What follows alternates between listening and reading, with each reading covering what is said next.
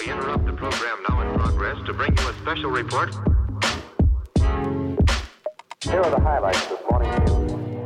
From the WPGU News Desk, here's today's headlines on WPGU 1071 Champaign's Alternative. From WPGU News, I'm Emily Crawford. It's Wednesday, April 28th, 2021. Multiple faculty members at the University of Illinois are being recognized for their achievements.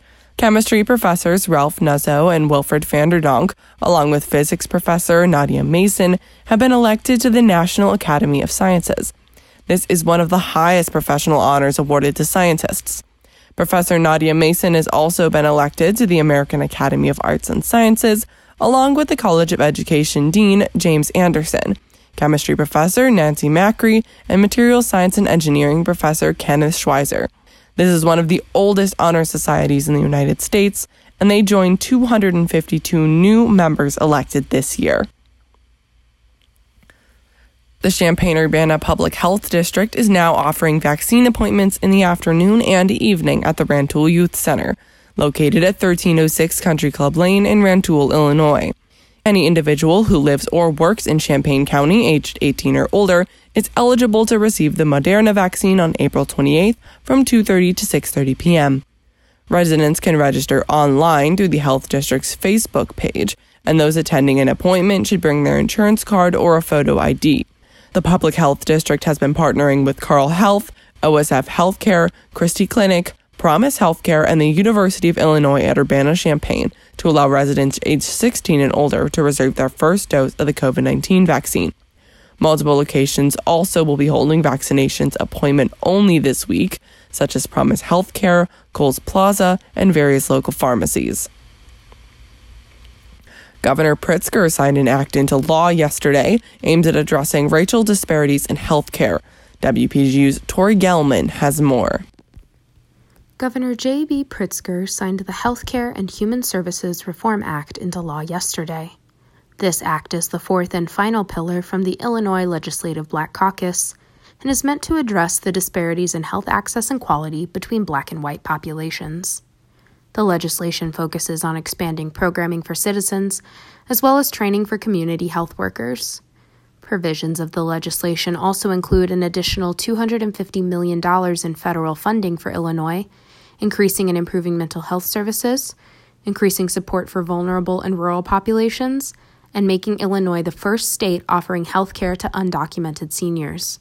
Illinois Department of Health Care and Family Services Director Theresa Eagleson emphasized the goal of removing barriers to health care for those who have long been disproportionately affected by them. From WPGU News, I'm Tori Gelman. The U.S. Centers for Disease Control and Prevention issued a new mask guideline Tuesday, stating that Americans who have already been fully vaccinated can remove masks at small outdoor gatherings or when dining outside with people from multiple households. The CDC considers one fully vaccinated two weeks after the second dose of the Pfizer or Moderna vaccines and two weeks after the single dose Johnson & Johnson vaccine. Those who have not yet been inoculated are still urged to wear masks and remain socially distant. Despite this new guideline, the CDC still says that regardless of whether you have been vaccinated, large indoor gatherings should be avoided. It is still suggested that fully vaccinated people wear masks if they choose to attend a larger outdoor event. However, fully vaccinated Americans are now able to return to some form of normalcy in accordance with the CDC's most recent guidelines.